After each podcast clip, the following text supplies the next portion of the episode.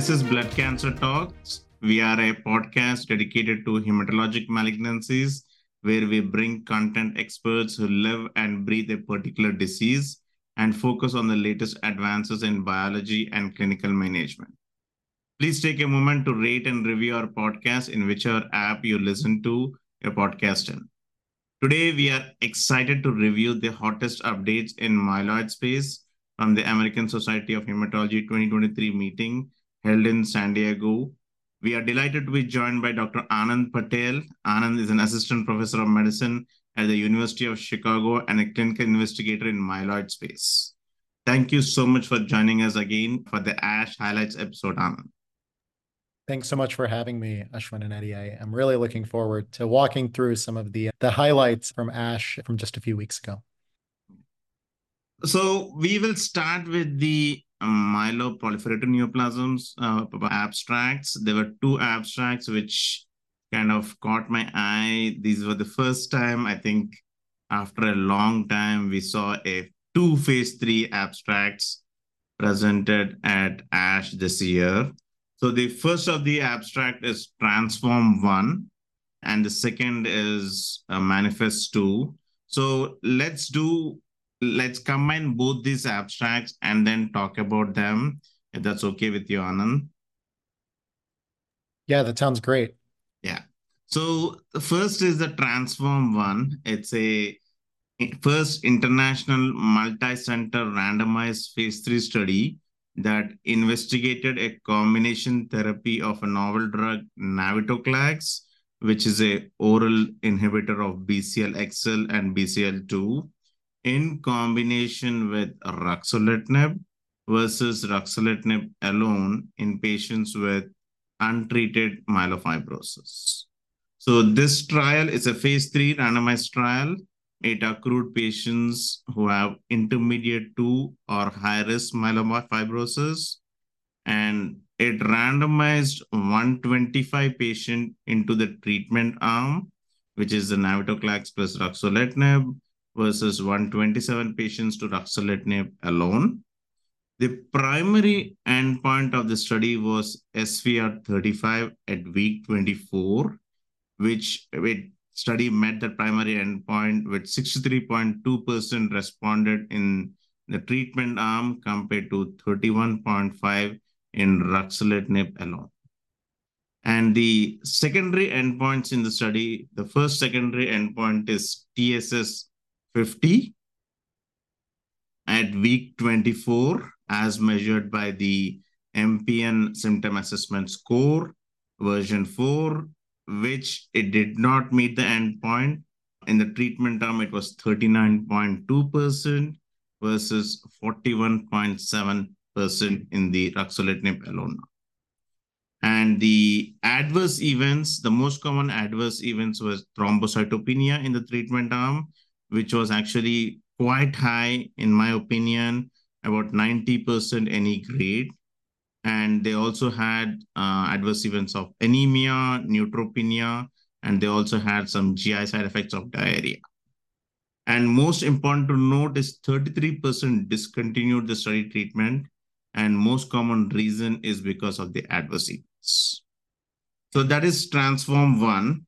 And a sort of a similar approach is the next trial I'm going to present, and then we can compare and contrast between these two trials and see uh, which is the practice changing abstract. So the next study is Manifest 2, which is once again a phase three randomized study. It's a double blind randomized study combination of pelabresib, which is a BET inhibitor, in combination with ruxolitinib versus ruxolitinib alone for treatment naive patients with myelofibrosis. Here, they accrued patients who are intermediate one or higher, and they randomized 214 patients to pelabresib plus ruxolitinib versus 216 patients to ruxolitinib alone. And the primary endpoint is SVR 35, which is the spleen volume response of 35 percentage at week 24, which is kind of a uh, gold standard endpoint we use in all myelofibrosis clinical trials. And this study actually met that endpoint with 65.9% have met the SVR 35 at week 25, at week 24, compared to 35.2 in ruxolitinib alone.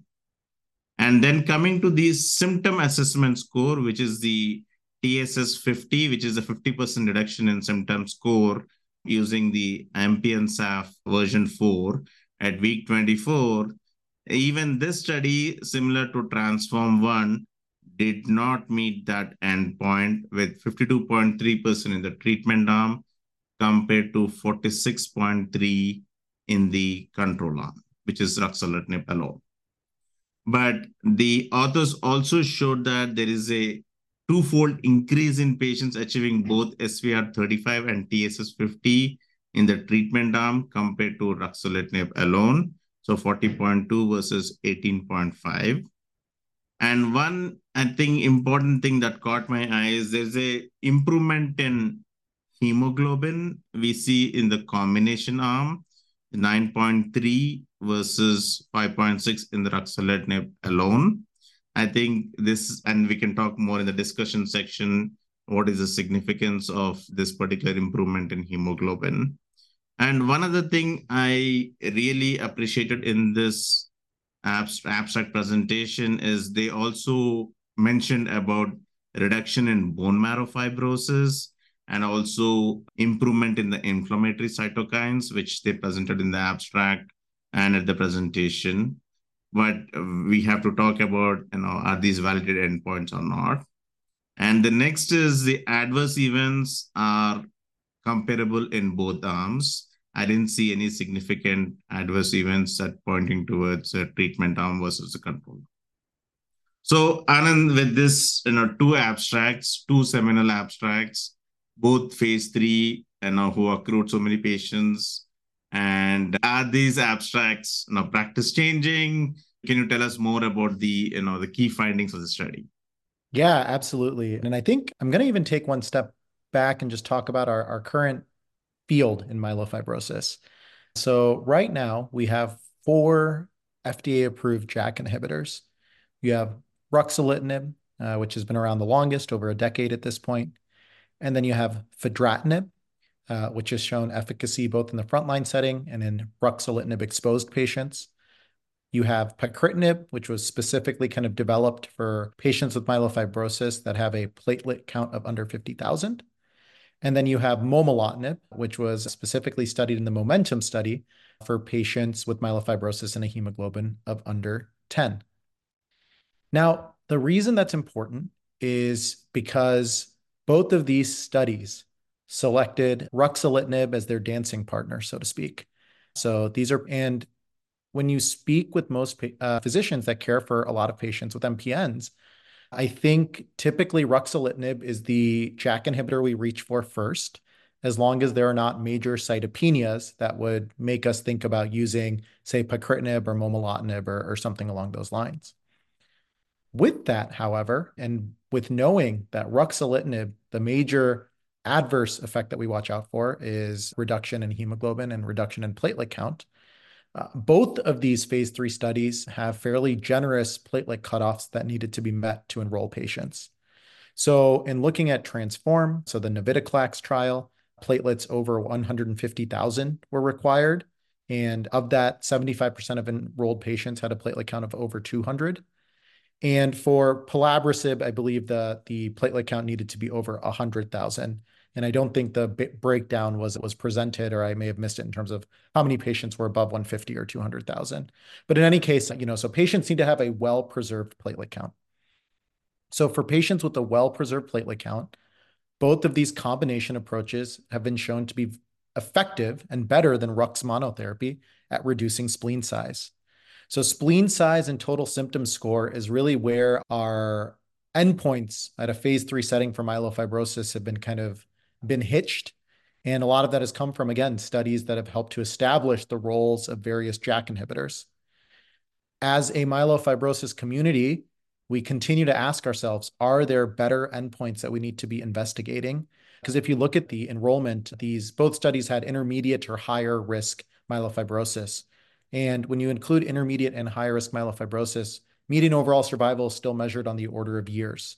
So it can be difficult to get, for example, a survival endpoint. Even with ruxolitinib, you know, just in the last handful of years do we have long-term follow-up data that suggests that ruxolitinib may confer a survival benefit. That being said, we don't know if spleen reduction is a correlate for long-term overall survival. The other thing I'd like to mention is neither of these approaches are curative approaches for myelofibrosis. We only have one curative modality for myelofibrosis, which is allogeneic stem cell transplant. So all of that to say, both studies showed that using a doublet upfront versus ruxolitinib monotherapy is more effective at shrinking down spleen size. However, when you look at total symptom score, you're probably seeing some of the trade-off that comes with using two drugs instead of one. Many of the symptoms that are assessed in patients with MPN are quite global symptoms, things like fatigue. So, you know, they may be improved from an MPN perspective, so to speak, but two drugs may then kind of add back that fatigue to the same level. So I think that's something that really stood out to me. And I think it it asks the question that if we are treating patients, particularly those who are transplant ineligible, with a doublet up front, are we saying that they're going to be on a doublet indefinitely? Which I think is a fairly significant thing to commit someone to when this is not considered a curative approach and when the endpoints that we have are reduction in spleen size and total symptom score improvement. I think for patients with very large spleens, particularly those with a spleen size that may preclude them from going to transplant, using a doublet up front makes a lot of sense. The other thing that's very intriguing is both navitoclax and pelabresib have been studied as add-ons to ruxolitinib, and that data has been quite compelling, and it's been presented at previous ASHES. So I think in my mind, I still probably need more information to definitively figure out which patients I would be aiming for a doublet upfront versus employing that add-on strategy if these drugs were available to me outside of a trial setting. So just taking talking about more about the patient population, one thing I noticed is in Transform One, which is a navitoclax combination, they included intermediate two and higher compared to Manifest two, which is intermediate one or higher. Do you think that different patient population also kind of favored the Manifest two to show a better response rate compared to Transform one? I I, you know, perhaps I would say, and I, I, don't think probably in a meaningful way. You know, one of the things that's been very compelling with navitoclax is, in general, the data that's been presented over the last several years, and in the phase two study that was published in JCO by Pemmaraju et al., they've done some pretty nice work looking at high molecular risk mutations and changes in VAF. And at least from that data, it does seem that navitoclax has some type of significant anticlonal effect. But again, does that translate into meaningful clinical endpoints? Meaning, does that mean that patients are less likely to progress if they're on the doublet of navitoclax? The other thing regarding navitoclax that I think particularly came to mind for me is we know that thrombocytopenia is an on-target effect of the drug. Should we be thinking about pacritinib plus navitoclax as opposed to rux plus nav? And you know, I'm sure again these studies come in waves, so I'm sure we'll get to see these very effective combination therapies swap in other JAK inhibitors that may allow for full dosing or more appropriate dosing of the second drug. So for navitoclax, for example, as you alluded to, Ashwin, high rates of treatment discontinuation. And even when patients were enrolled, uh, the dose of navitoclax they started on, I believe, was stratified by whether or not their platelet count was over 200,000 or under 200,000. So that tells you right there that even for patients going on study, they may not be at what we consider the full dose of the drug. So one other point, I think this is something I noticed in the patients I treat here with my with ruxolitinib, is to objectively measure the TSS 50 because I think it is so subjective. If the patient is filling out the form and there's like 12, 10 different symptoms, and they rate from 1 to 10 and if you're not supervising the patient i think it's easy for the patient to make a mistake because one of the symptom score is joint pains or bone pains, it says. And a lot of patients mistake it as joint pains and they rate it as like seven or eight. But in fact, they are referring to bone pains. And a lot of the times I actually had to correct the patient saying that this is not the joint pains you're talking about. These are the bone pains. These are different. So I, I always struggle whenever I see TSS 50 as an endpoint in myelofibrosis study. Is this a real endpoint? Like, should we looking at beyond TSS 50? Yes, spleen volume is important because that makes the patient feel better. And that is something we can objectively measure. But TSS 50 is something I always struggle with to look at as an endpoint in myelofibrosis studies. I'm curious to know your take on that. Yeah, and I think Ashwin, I'm much like you, where uh, when patients are not being treated in the context of a clinical trial, being very honest, I even struggle with having them regularly fill out a symptom assessment form. It's a very global assessment of are you feeling better or not on the drugs. So I think in the context of studies, you know, the TSS uh, symptom score is probably valid and is probably accurate. I think the hard part is outside of the trial setting it, it sometimes can be very difficult to systematically measure the symptom score each time we see a patient. And I think that inherently somewhat hampers the ability to utilize that as a robust means of capturing quality of life or patient reported outcomes or benefit from the utilization of these drugs in myelofibrosis. One other thing about you know, Manifest 2 is they also presented about this improvement in fibrosis, which we have not seen in many of the clinical trials, as well as they showed that improvement in the inflammatory cytokines. They presented a lot of cytokines. And I know that they are not validated, but do you think that really matters in, in terms of drug approval for this combination? Yeah, good question. So my I, I don't think fibrosis does.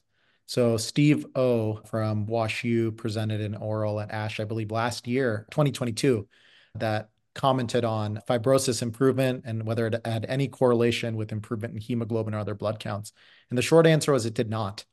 And that's because I think fibrosis is a patchy uh, uh, manifestation, you know, uh, and their subjectivity uh, in terms of who's reading a marrow and what grade they're calling the fibrosis. I think unless we have a objective way to measure fibrosis and unless we can show a direct correlation between improvement in fibrosis and restoration of hematopoiesis as evidenced by blood counts, I think it's very difficult to use fibrosis as, as a meaningful endpoint. And for the inflammatory cytokine profiles, I mean, I think that those would be very much kind of in the early phase of, of biomarker development, where in the sense of it's I think they're now being pretty routinely included in myelofibrosis studies, which I think is very appropriate.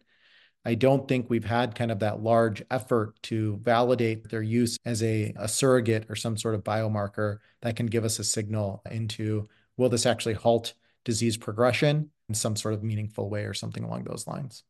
Do you want to ask a question about the transplant? Yeah, look, I mean, I, I, think it's a very interesting discussion. Obviously, the discussion about endpoints resonates very strongly with me, you know, because as you say, and if someone specifically got a big spleen and these you know pelabresib seems useful, but absent that, it's hard to seems hard to justify. But I wanted to clarify if this is if these are mostly transplant eligible patients and whether you look whether they looked at the proportion that that then make it to transplant. Yeah, that's a good question, Eddie. And at least off the top of my head, and and when I was reviewing kind of the the data again, I I don't remember that being presented, Ashwin. I, I don't know if you yeah. may have come across that data for percentage of patients that went on to allogeneic stem they cell transplant. Not. Yeah, they did and not I, actually show the, the data in the presentation as well. Yeah, and and I would say that is kind of the key, you know, when you think about that translation from abstract to manuscript, that is one of those linchpins of of uh, being able to put the data in context. If we don't know how many patients are going to allo and in, in the two arms, I think then it's a somewhat imprecise view of who best to, to utilize this therapy for. I will say, you know, we see, and this sort of language oftentimes is included in both myelofibrosis studies and even MDS studies, where patients who are not eligible for transplant at time of enrollment or, or something along those lines or you know not immediately eligible with the thought that you know transplant eligible patients may be enrolled. It's just they're not ready to go to a transplant right away. And that may be because their spleen is too large for them to be considered a viable candidate for a transplant or something like that. Yeah i think one other point i want to highlight is like both these studies have limited follow-up period. I think maybe with a longer follow-up period we will see the transplant data as well as you know, the overall survival readout potentially which might be very important for the patients and for the drug approval as well. Now, let's switch gears and talk about acute myeloid leukemia. I wanted to highlight two important abstracts that were presented at ASH. Um, the first is the venetoclax plus decitabine randomized study comparing with venetoclax decitabine versus 7 plus 3 which is the standard intensive chemotherapy. So this trial is a phase 2b trial comparing the efficacy and safety of venetoclax combined with decitabine versus conventional chemotherapy as an induction therapy for young adults with newly diagnosed AML. This is an interim analysis. Just as a context, right now we use venetoclax plus decitabine combination for older patients who are uh, above 75 or patients who are ineligible to receive uh, intensive chemotherapy for various other reasons, such as comorbidities or poor performance status. We use the um, Ven combination based on the VIALE-A study. But here they asked a very interesting question that is in younger patients who are fit to get intensive therapy, is Ven decitabine combination equivalent to 7 plus 3, which is the standard intensive chemotherapy, which um, we've been utilizing for the past almost 50 years. And right now, I think this is, at least according to me, this is one of the first study which randomized the patients, including both favorable, intermediate, as well as adverse risk patients into two treatments, venetoclax versus 7 plus 3. So they accrued patients between 18 and 59, eh, 59 years. So these are all younger patients. And eligible patients were randomized in a 1 is to 1 ratio to venetoclax uh, versus idarubicin plus Ara-C. Uh, that's the intensive regimen they chose. So 116 patients were randomized, 60 patients went into the Ven arm, and 56 uh, patients went into the 7 plus 3 treatment arm. The CRC rate, which is the complete response rate, was 85.5% in the Ven decitabine arm, which is comparable to um, 7 plus 3, which is 78.7%. And MRD rate, uh, which is they defined using the multicolor flow cytometry, was slightly higher in the Ven decitabine arm, which is 67.3 versus 53.2 in the 7 plus 3 arm. And they also showed that at a median follow-up of 7.8 months, the event-free survival and overall survival were not reached in both groups. So I think, and this is a very interesting study, which we all are thinking about is Ven decitabine equivalent to 7 plus 3 in younger patients. I think this is one of the first study, and we are going to see more and more of these studies coming out in US as well. This is studied from, I think, China, I believe. What do you think about this study? I love this study. I think the question we have to ask ourselves as an AML community is who is the most likely to benefit from intensive induction chemotherapy. And we need to look at it in younger patients and older patients. So, you know, the authors, I believe there was a single arm phase two study that was published in Blood where they looked at the use of HMA plus VEN in patients 18 to 59 that showed high CR rates and may have served as the impetus for then doing a randomized phase two study. And really, you know, at this point, what, what we really need is to identify not necessarily that better long term survival in my mind versus intensive chemotherapy, but equivalent long term survival with less toxicity. and the infectious complications were lower in the DEC plus ven arm compared to the intensive chemotherapy arm. Follow-up on this is very premature, as you mentioned, Ashwin. You know, median overall survival, median EFS, none of that has been reached in in either arm, and they're still enrolling because I believe ultimately they want about 90 patients in each arm. So this was a, an interim analysis of an ongoing study.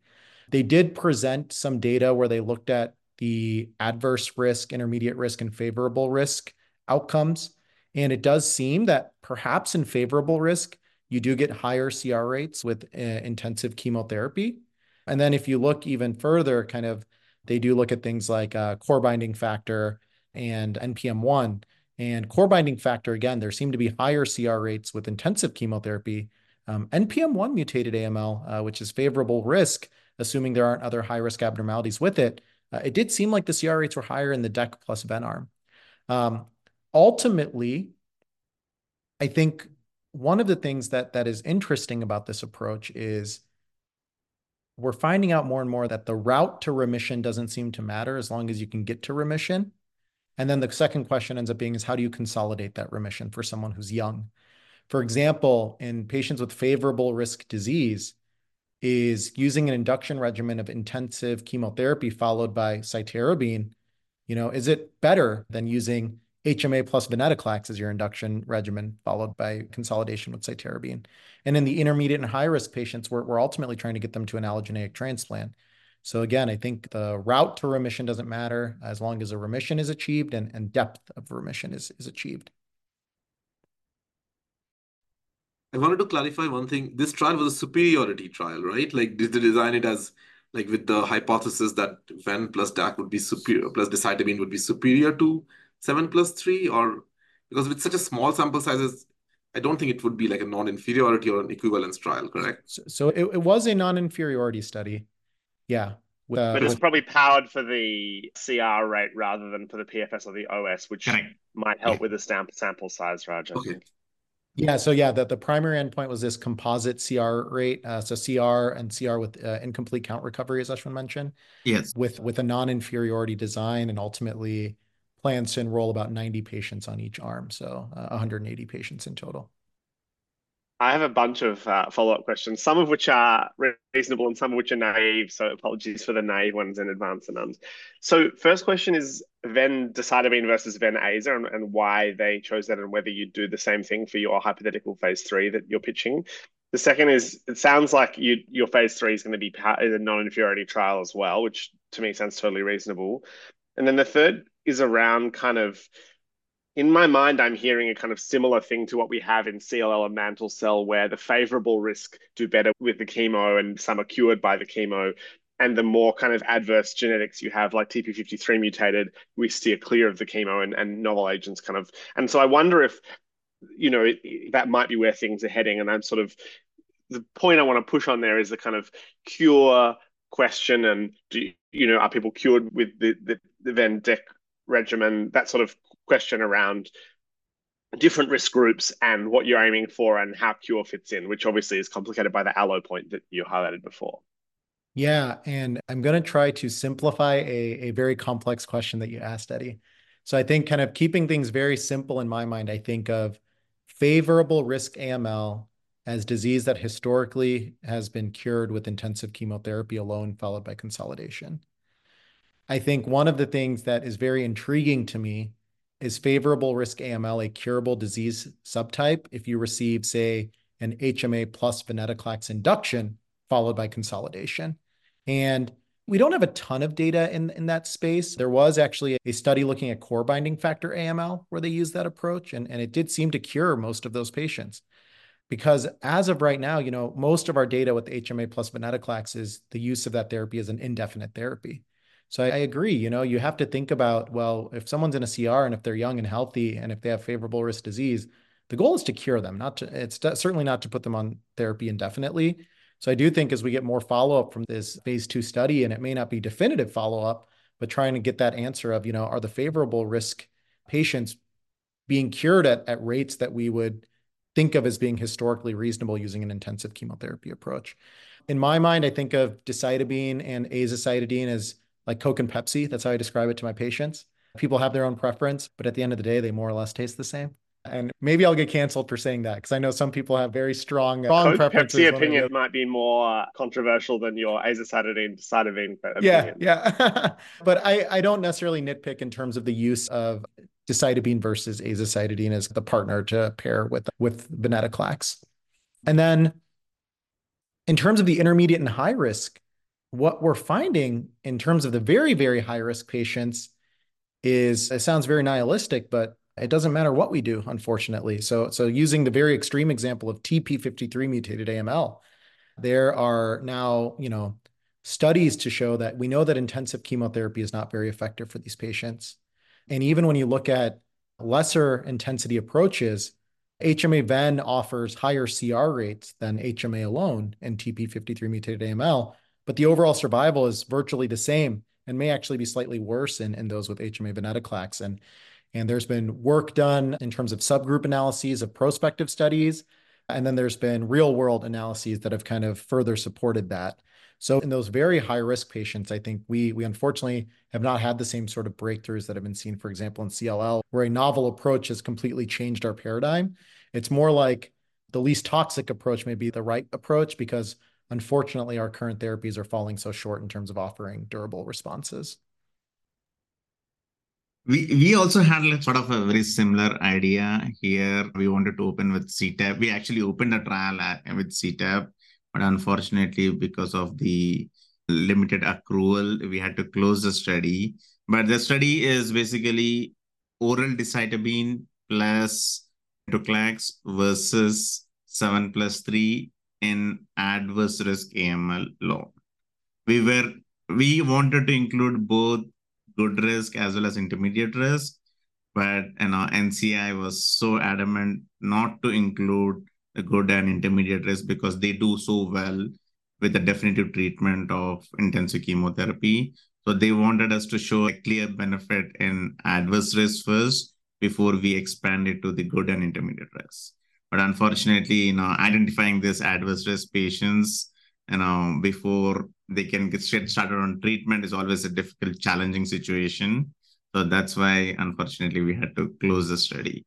And I think that the hard part there is equipoise, right? So you, the equipoise to give a patient intensive induction chemotherapy with adverse risk disease versus choosing an HMA plus venetoclax approach right off the bat, particularly if they're over the age of, of 60, you know, then it becomes hard. And I think many physicians may not have equipoise about that question. Many physicians may say that, you know, these adverse risk scores, or sorry, these risk scores, particularly ELN risk score, has been developed by large cohorts of patients treated with intensive chemotherapy.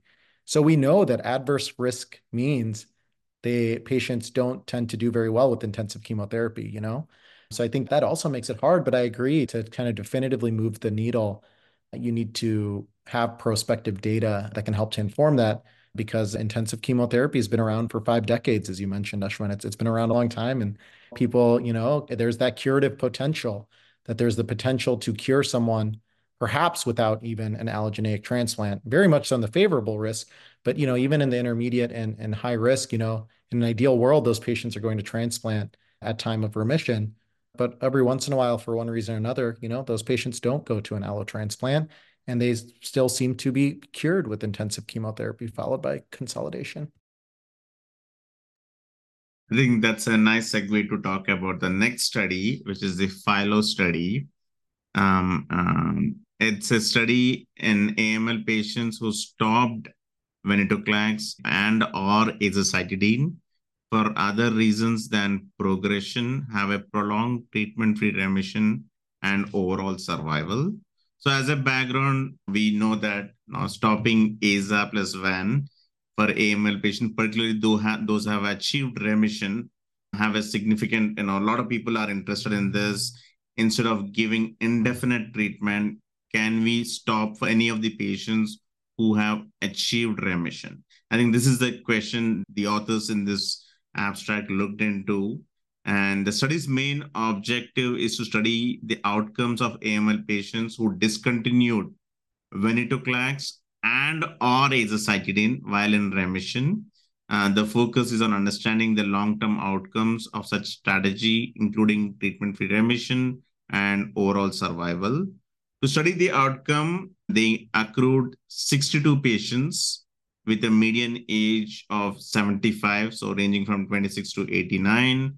And the median number of venetoclax plus azacitidine cycles were four, ranges from 1 to 17.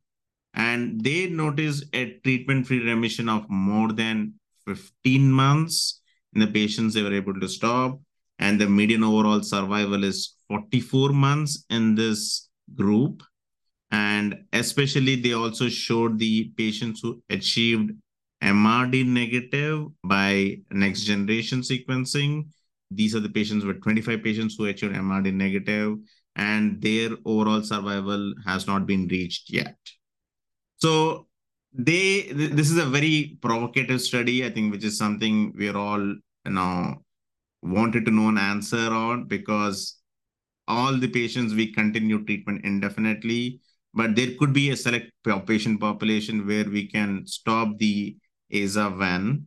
And uh, it can this particular abstract that concludes that now we can potentially stop AZA-VEN on few selective patients, but you know they obviously concluded saying that it needs to be done in a prospective clinical trial. So with that, you know, I'm curious to know your thoughts on the study. Do you think you know you would select a few patients in your practice who you would stop AZA-VEN based on the MRD negativity status?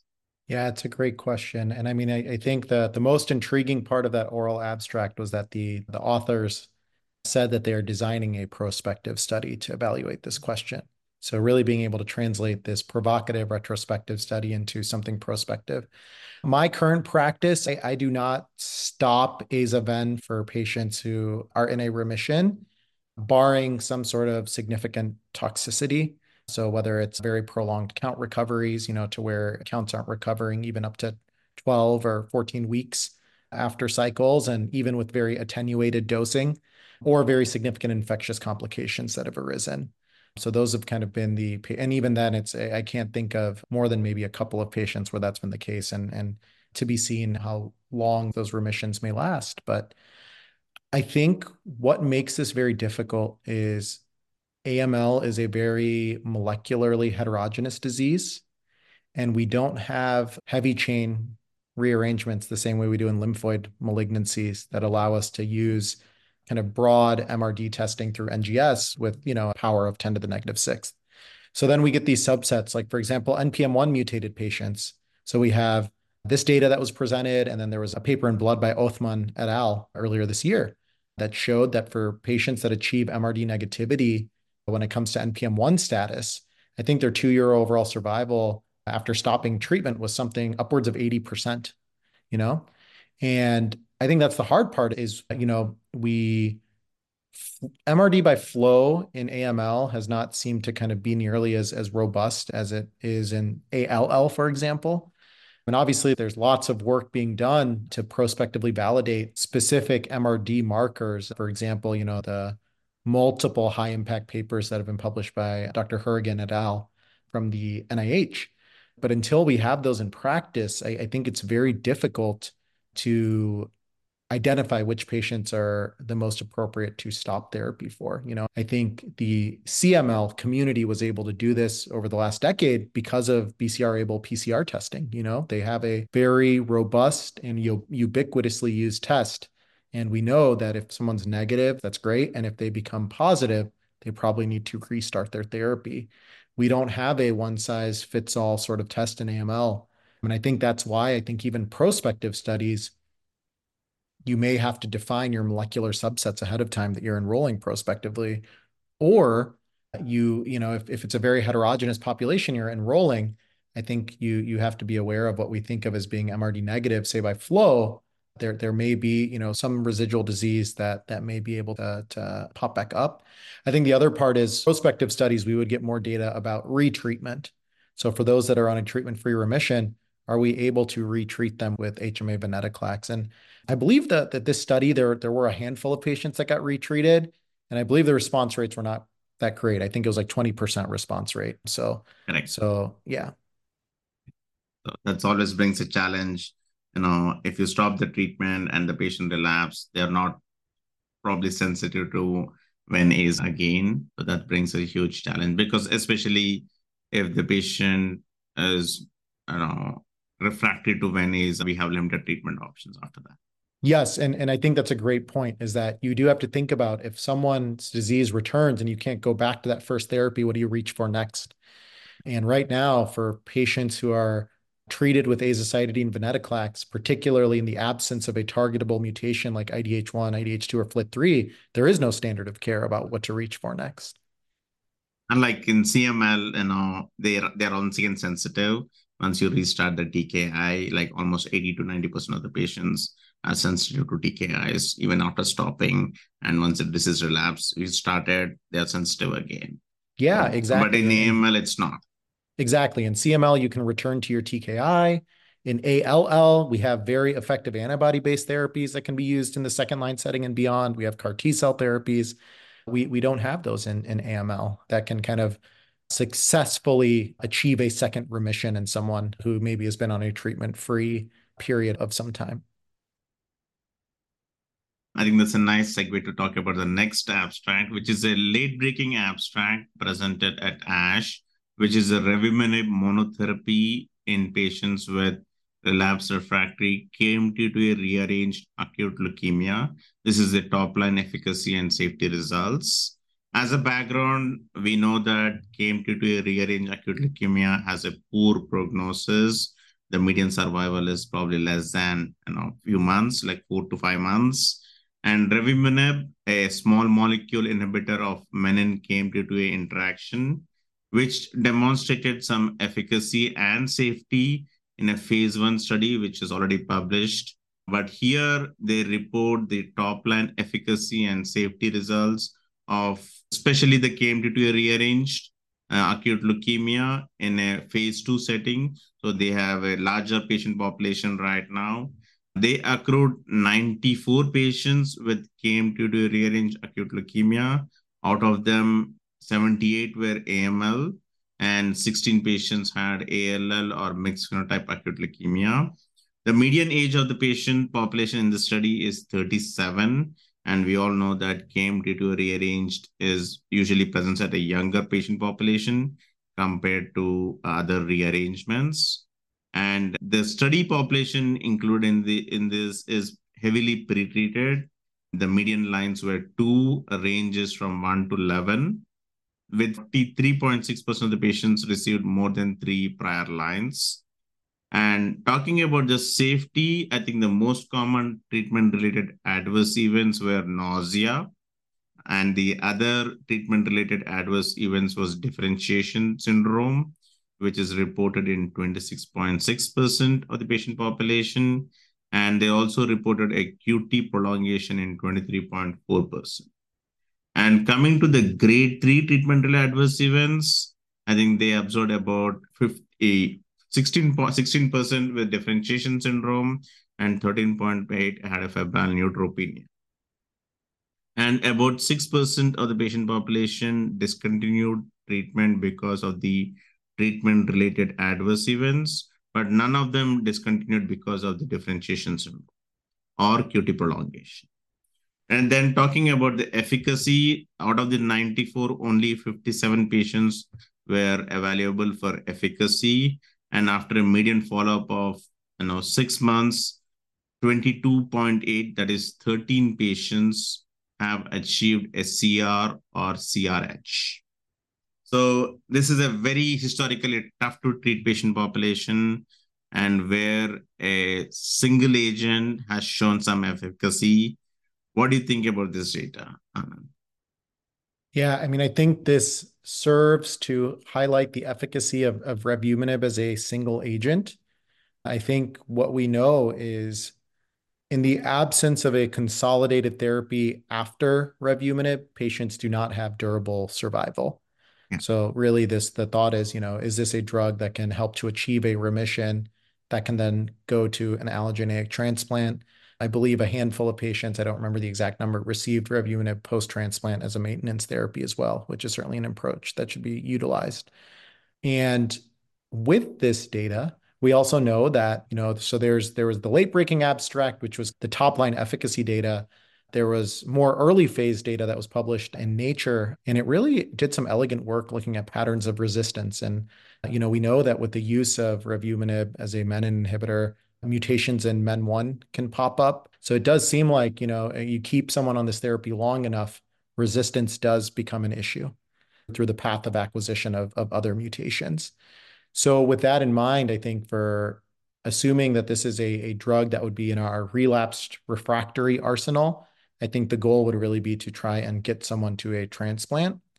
On the other hand, there are several studies that are looking at the use of revumenib in the frontline setting, so combined with HMA venetoclax, et cetera.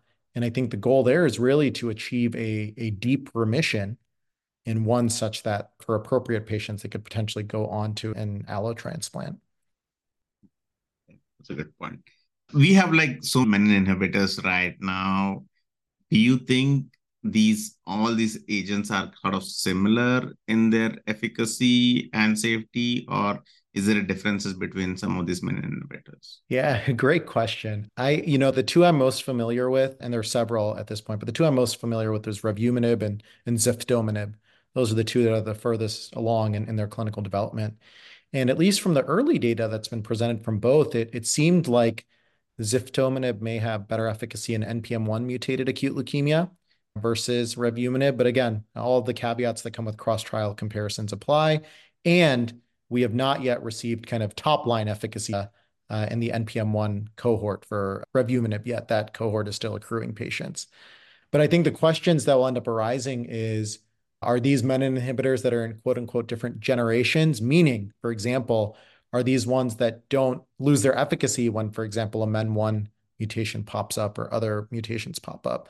I think the other really nice thing about the work that was published in Nature by, by the investigators and the lab-based uh, scientists they work with is it does set a benchmark for what sort of stuff should we be looking at as correlative studies. So then you can kind of say, oh yeah, our product may be a somewhat different one because even though MEN1 mutations arise, patients aren't losing their effect. Or actually we are, you know, we're encountering the same issues with resistance that have been seen with the first compound that was published on, et cetera. And we also saw some you know, preliminary results of a, a, kind of innovative strategy, but I don't know how much the patients will be able to tolerate, where they're combining revumenib with oral decitabine with venetoclax and a phase one study. They, I think they they only accrued very few patients. I think maybe six or seven in the study they presented called SAVE study.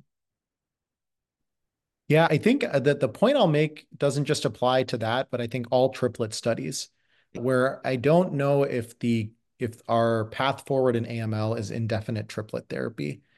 I think we need to think about how to use triplets to achieve deep remissions and then move to some sort of maintenance therapy, whether it's the targeted agent, whether it's being able to drop HMA, whether it's being able to drop venetoclax, et cetera. But, but indefinite triplets in AML, they, in general, they are very myelosuppressive. And, you know, we've now seen HMA-VEN plus IDH inhibitor, HMA-VEN plus FLT3 inhibitor, now HMA-VEN plus menin inhibitor. And, and if you look at the longer term results that get presented in subsequent years, you do find that myelosuppression is a very real issue that gets uh, exacerbated with each subsequent cycle. And then you're having to dose reduce or to cut down. And, and I think that, I think, as a field is something that that we need to take on as a mandate is if frontline lower intensity approach is shifting towards the utilization of triplets how long does that triplet therapy need to last for before we can de-escalate therapy so next thing to talk about is the abstracts in MDS. I think the interest of time, I'm going to talk about the the venetoclax plus HMA and high risk MDS. So this is a, a phase 1B study presented at ASH, where they studied the safety, efficacy, and then they also reported patient-reported outcomes of venetoclax in combination with azacitidine for the treatment of patients with higher risk MDS, phase 1B study. So they accrued a total of 107 patients into the clinical trial where they gave the patients venetoclax 400 milligrams daily on days 1 to 14 in combination with azacitidine every 28 days. So the primary endpoint of this study was CR rate, and per IWG 2006 criteria. And based on the preliminary results, they presented more than 80% of the patients who received Ven/Aza responded, and the median number of cycles they received is four. And the median time to CR is 2.8 months, which is much, much shorter than what we see with single agent azacitidine in a similar patient population. And the median duration of CR was 16.6 months, and median overall survival is 26 months in this patient population. I think this is a very good study, which, at least in my mind, we do it all the time, especially for those patients who we are thinking of taking them to transplant. I know that it's venetoclax is not FDA approved for higher risk MDS, but we kind of individually do it, especially to debulk the disease to take them to transplant. So, what do you think about this abstract, Anand? Do you think that kind of validates our treatment paradigm? I don't know if you also use venetoclax plus HMA for your higher risk MDS patients. Yeah, it's it's, it's a great question, Ashwin, and I'd say for you know to to talk a little bit about the the study itself. So you know these results are what informed the ongoing phase three Verona trial, which is looking at AZA plus or minus venetoclax in this patient population. So we'll have a definitive phase three result in in the yeah. near future. In terms of this specific study, uh, I think it's important to say that the rate of true CR, I think, was around 35%. And then there were about 40% that were marrow CRs, meaning less than 5% blasts, but not uh, recovery of blood counts. And it's very unclear in MDS what a marrow CR correlates to, whether it actually has a meaningful survival benefit, particularly in those that do not go on to receive an allogeneic transplant. So, so to your point, Ashwin, you know, we certainly, particularly for patients with greater than or equal to 10% blasts, we, you know, we know that disease is in many respects an evolution to AML, even though it hasn't kind of crossed that arbitrary 20% myeloblast threshold that we've set. So for those patients, we certainly think very strongly about utilizing azacitidine plus venetoclax if we're able to, with the goal of getting to transplant. Where we hesitate is patients who are transplant ineligible and patients who are high risk, not because of an increased blast percentage, but because of high risk cytogenetics otherwise. And, and that's not very often, but it does occasionally happen where you have higher risk MDS that's purely higher risk based on cytopenias and cytogenetic abnormalities and not because of the increased blast percentage. So I think I think to be able to actually use venetoclax in, in those populations that I mentioned, we really do need a phase three study. And, and I think the thing that clouds things even more is because so much venetoclax is used in MDS, we actually have lots of real world data that's already been published. And all of that seems to suggest that the addition of venetoclax does not improve survival compared to AZA alone.